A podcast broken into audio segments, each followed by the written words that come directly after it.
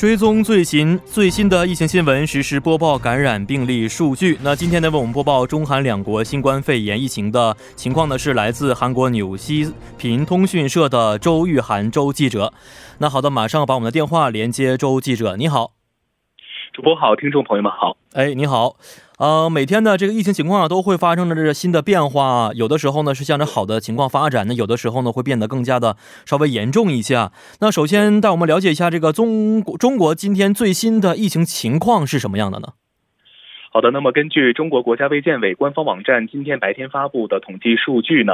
三十一个省、自治区、直辖市和新疆生产建设兵团报告新增确诊病例呢是一千八百八十六例，新增重症病例呢是一千零九十七例，新增死亡病例呢是九十八例，新增疑似病例呢是一千四百三十二例。当天的新增治愈出院病例呢是一千七百零一例，解除医学观察的密切接触者呢是两万七千九百零八人。同时呢，根据三十一个省、自治区。直辖市和新疆生产建设兵团的报告，现有确诊病例呢是五万八千零一十六例，累计治治愈出院的病例呢是一万两千五百五十二例，累计死亡病例呢是一千八百六十八例，累计报告确诊病例呢是七万两千四百三十六例，现有疑似病例呢是六千两百四十二例，累计追踪到的密切接触者呢是五十六万零九百零一人，尚在医学观察的密切接触者呢是十四万一千五百五十二人，同时呢，累计收到港澳台。通报病例呢是九十二例，香港呢是六十例，澳门十例，台湾二十二例。主播。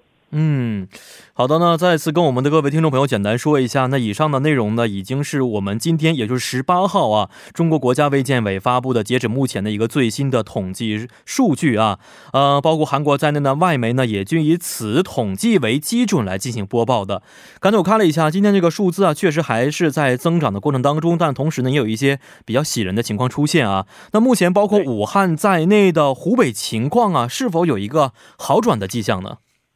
好的，那我们先来看一下湖北省的数据啊。湖北的新增病例呢是一千八百零七例，新增治愈出院的病例呢是一千两百二十三例，新增死亡病例呢是九十三例，现有确诊的病例呢是五万零三百三十八例，其中呢重症病例呢是一万零九百七十例，累计治愈出院的病例呢是七千八百六十二例，累计死亡病例呢是一千七百八十九例，累计的这个确诊病例呢一共达到了五万。九千九百零八十九例，那么新增疑似病例呢是七百七十八例，现有疑似病例呢是四千一百九十四例。根据中国国务院联防联控机制就医疗救治工作进展情况发布会举行，那么国家卫健委的医政医管局的监察专员郭艳红就表示呢，武汉的情况呢是有了一个很大的改变。那么通过早治早呃早诊，那么通过对轻症病人收治以后的一个连续的观察，可以看到呢，重症的占比呢是从初期的百分之三十八下降到目前的百。百分之十八。嗯，此外呢，中国除湖北以外地区的新增病例呢是七十九例，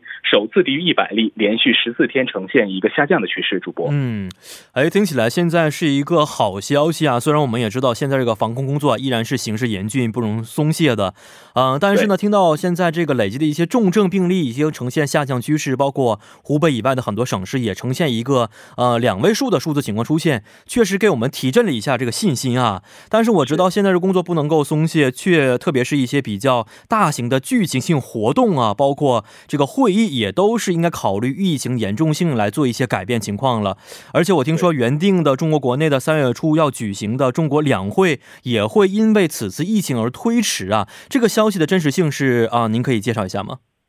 好的，那么记者是从中国第十三届全国人大常委会第四十七次的委员长的会议上获悉呢，二月下旬呢将会召开的这个全国人大常委会会议呢，将会审议关于推迟召开第十三届全国人人民代表大会第三次会议的一个决定草案。此外呢，中国政协的第十三届全国委员会第三十三次的主席会议呢，也是在十七号在北京召开。会议会议呢，也是研究了关于推迟召开第十三届全国委员会呃第三次会议以及常务委员会第十次会议。的有关事项，主播。嗯啊，看来现在呢可能会发生一些变动啊。好，这个是中国国内的情况，来看一下韩国的情况是什么样的。那今天我们很多人都已经被电视新闻的这个内容所吸引了，就是韩国今天又新增了一例感染源不明的病例啊。好，请您给我们介绍一下今天的这个新闻内容。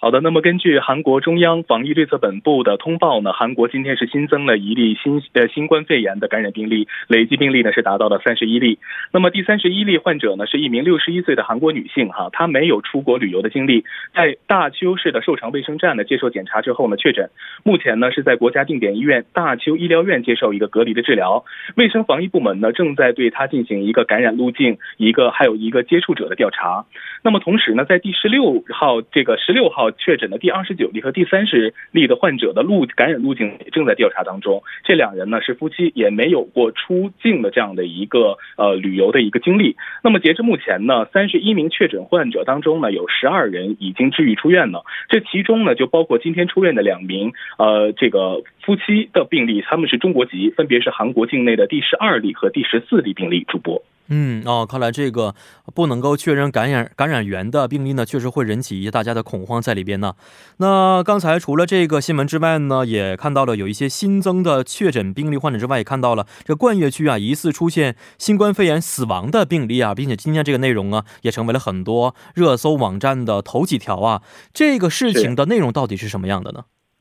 是的，那么就在今天呢，一名三十多岁的男子呢，因疑似出现新冠肺炎的这样一个症状，抢救无效去世。哈，该男子呢是曾在上个月呢前往中国海南的度假。据相关部门透露呢，在今天上午的九点零五分呢，是接到首尔市冠岳区居民的反映，称一名男子呢已经没有了呼吸和意识。接到电话之后呢，消防当局呢是迅速的出动人员呢，将该男子送往医院，但仍然是抢救无效，在十点三十分左右去世。那么据悉呢，院方发现该男子的肺部呢是有一个出血的痕迹。那么据了解呢，该男子呢是上个月呢是与家人前往中国海南去度假。对此呢，韩国疾病管理本部中央防疫对策本部就表示呢，经过对死者进行了一个流行病学的调查呢，新冠肺炎检测呢是呈现一个阴性的反应，因此呢，呃，民众也不呃不必的过多去进行恐慌。主播，嗯，是的，好，那同时啊，我们也知道，现在停靠在日本横滨的这个钻石公主号游轮上的乘客也成为了各国媒体比较关注的一个焦点啊。那在这个游轮当中呢，除了有中国的，有这个日本的，还有美国的一些这个居民之外，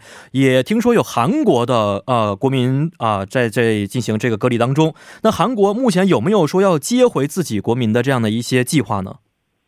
是这样的，那么目前呢，这艘停泊在日本横滨港的钻石公主号游轮呢，截至目前的这个确诊人数已经上升到五百多人了。那么韩国政府呢，也是决定派遣总统专机空军三号呢，转移船上部分的公民，他们将在明天呢降落在首尔金浦机场，接受为期十四天的一个隔离观观察。那么据悉呢，他们在这个到达金浦机场之后呢，是与普通乘客完全隔离，接受一个严格的检疫，办理一个入境的手续。随后呢，就是在这个仁川机场。检疫所的中央检疫中支援中心入住这个负压的隔离间，接受十四天的观察。主播，嗯，是的，好，非常感谢我们的周记者带来最新的关于疫情的新闻啊，咱们下一期再见，再见，嗯，再见。那确实啊，现在随着这个新冠肺炎疫情的持续的蔓延情况呢，啊，很多地区啊也是受到了我们广大人民的关注啊，而且同时，新加坡也成为了中国境内感染的确诊人数最多的国家之一啊。嗯，韩国呢就有两例确诊患者因为参加了新加坡当地召开的一场会议，而是被感染了。那这也像让这个一向以危机管理方面备受肯定的新加坡，在此次的疫情当中不得不面对一个巨大的挑战啊，所以。现在我们新加坡当地到底生活情况是什么样的呢？因此今天我们就有请到了新加坡人何新红啊，把他连接到了我们的直播当中，了解一下当地的情况。喂，你好。哎，你好，我是何新荣。哎，你好，你好，你好。上好。好，能不能给我们简单介绍一下现在新加坡当地的疫情情况是什么样的呢？呃，我翻了翻翻今天的报纸，那截至昨天中午，本地总共有七七十七人确诊感染冠病，那出院人数已增加到二十四人，呃，还有一百零三起还在等待化验结果。嗯，确实啊，因为现在有两位数患者的国家不是很多，因此呢，新加坡也成为了除了中国和日本、韩国之外比较受关注的国家之一了啊。那目前呢，新加坡是呃第三例确诊病例最多的国家，疫情也是比较严重的啊。您感觉这个呃有没有说可能说变得越来越不好，或者说您觉得这个可能性有哪些呢？我觉得还要需要观察这一百零三起在等待化验结果的这些呃疑似病例，呃，如果这几天没有发生新的病例，那我们就可能会觉得比较安心一点。嗯嗯。不过目前，呃，我们总共有五个感五五个感染区，然后然后，嗯，这七十七名感染冠病的病人当中，有四分之一是来自某个教会，所以很多未知数要。呃，我们等待观察。嗯，是的，所以现在韩呃，这个新加坡疫情如此严重的原因呢？您觉得有哪些呢？也是跟这种教会的团体聚集有关系吗？呃，我觉得，我觉得主要是我们新加坡本本本身是一个国际都市，是很重要的贸易呃，还有呃旅游枢纽，所以那个人口流动是很多的。没错。那如果我们从从过去几个星期来呃。呃，观察我们政府所颁颁布的一些措施，我们呃大概一月二十九日就已经已经禁止呃持湖北护护照者入境新加坡。嗯。然后二月一日呢，中国我们的政府又在呃颁布过去十四天承到中国外国旅游旅游客禁止入境。嗯。所以我们需要，我觉得我需要。因为这些措施呢是在几个星期、几天前颁布的，所以我们还需要，嗯，我觉得我我们需要观察，嗯，这些人，没错，因为他有一个这种的，在在这个日期以后进入新加坡的那个身体状况，嗯，健康状况如何？是的，是的啊，也希望这个能够变得，我们都知道，嗯，在头。十四天或七天时间内，那个我们我们不会看到任何症状，所以还是要真的要更多的观察，要等待一下卫生习惯。是的，没错。那请问一下，现在这个情况也已经是算是比较严重了啊。那么之后新加坡当地会有哪些加强防控工作的情况呢？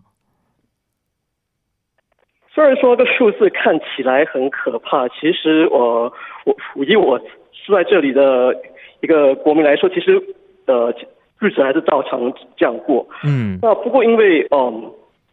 在上个礼拜总共有出现三个三三个感染源头不明的病例，所以即日起就把我们的那个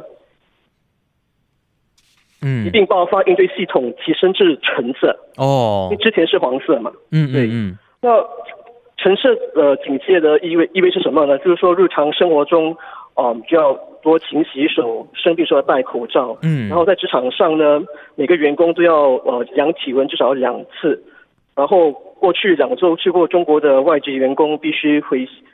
回新的时候必须得必须得到人力部的批准。嗯嗯。那学校方面呢，也暂停校外活动和一些呃就是。